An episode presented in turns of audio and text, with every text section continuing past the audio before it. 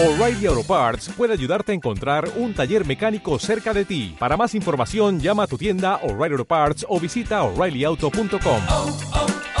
O'Reilly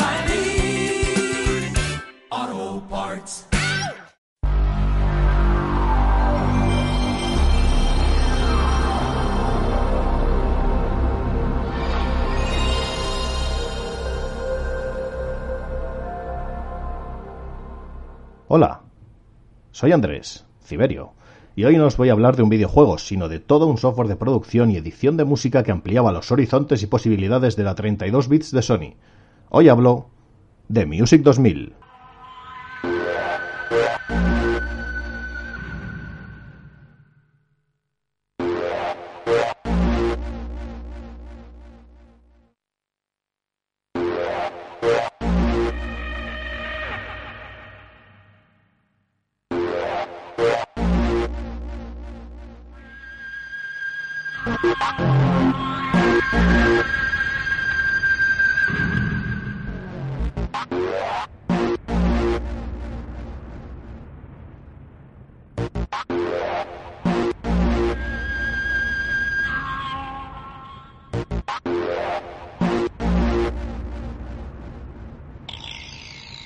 ¿Qué es Music 2000? En su día lo consideraba, y no fui el único, un secuenciador musical. Hoy por hoy diríamos que es un DAW. Ya que por aquellos años también lo consideraban un tracker, pero bueno, no quiero liar mucho esto. Por tanto, ¿qué es un secuenciador musical? ¿Qué es un DAW, un DAW?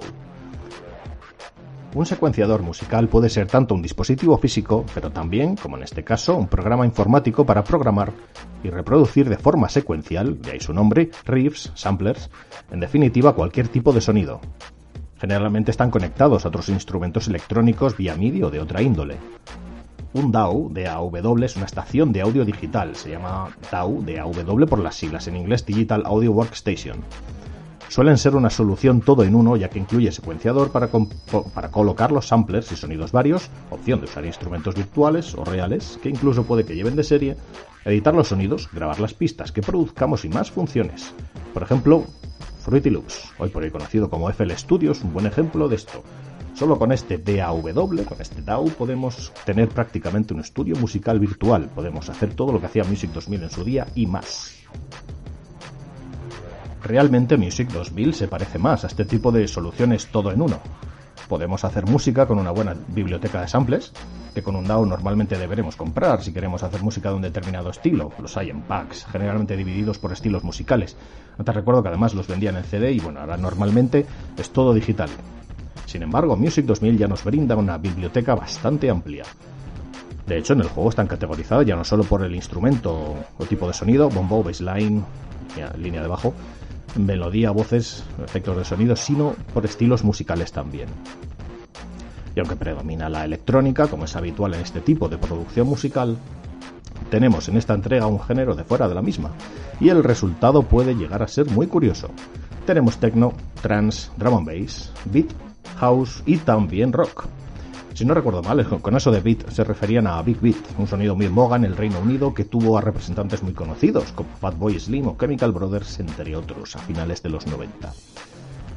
Podíamos editar estos riffs e incluso crear los nuestros. Seleccionamos el riff en cuestión con R1 o bien en espacio vacío pulsamos R1 y extendemos con el botón direccional hacia la derecha para obtener la duración que queremos para nuestro riff y entonces entramos en la parte más técnica, la del editor de tonada, en la cual elegimos los samples del juego sin modificar y una especie de teclado musical virtual para situarlos en una nota o en otra. Además estaba dividido por, por varias octavas, creo que eran seis octavas.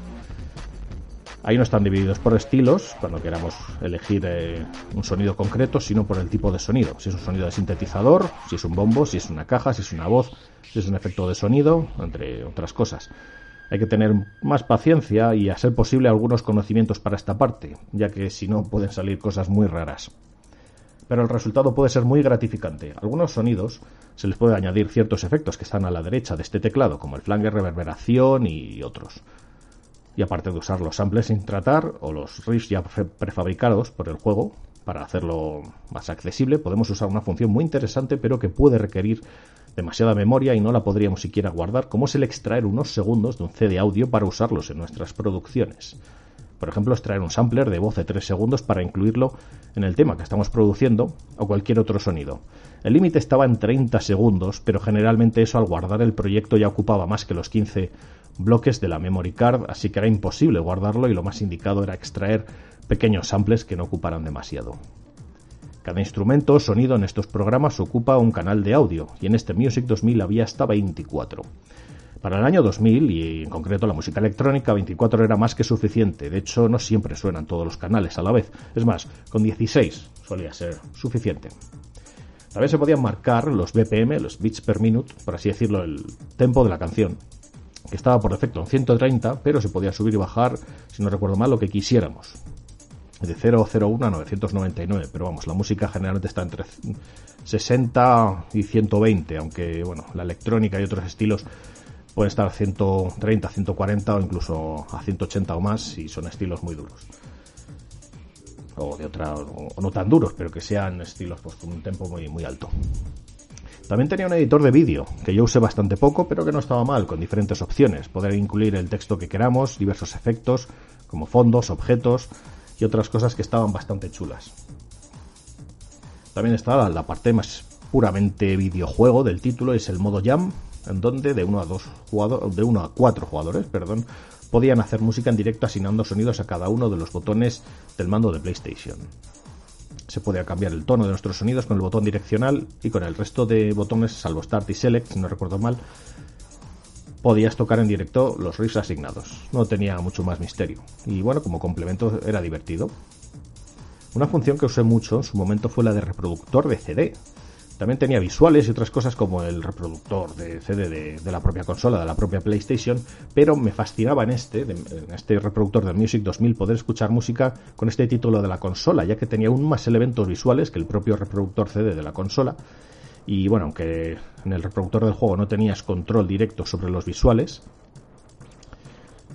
sino que elegías unos parámetros de calidad de visuales diferentes y bueno, una frecuencia de cambio de esos visuales, pues hombre, la verdad es que molaba bastante ver esos visuales con tanta, digamos, con tanta, con tanta diversidad que había de, visuales y de, cosas que podías poner en, que podías dejar que eligiera Music 2000. Estaba, estaba realmente bien. Ese reproductor eh, de CD, esos visuales del reproductor de CD. Así que en definitiva, un juego de Codemasters, de Codemasters, como siempre he dicho, producido por Jester Interactive, que además es secuela de Music, porque esto es, una, es como la segunda parte, por así decirlo, este Music 2000. Este Music 1 salió, el, la precuela salió en 1998 y bueno, era otro software también para hacer música que era muy bueno y que también pude probar. Music 2000 además también salió en PC y ahora una pequeña nota, desafortunadamente no funciona del todo bien en la PS3, ya que ciertos riffs no suenan o no suenan como deberían hacerlo. Generalmente los sonidos sin tratar se pueden escuchar sin problemas, pero al incluirlos en la pista que creamos no se reproducen como deberían. Así que hay que usar este Music 2000 en PS2 o mejor aún en la PlayStation original. En definitiva, algo diferente, sencillo y muy entretenido si te gusta producir o al menos te llama la atención el mundillo de la producción musical como a mí. Music 2000, crear música con nuestra consola.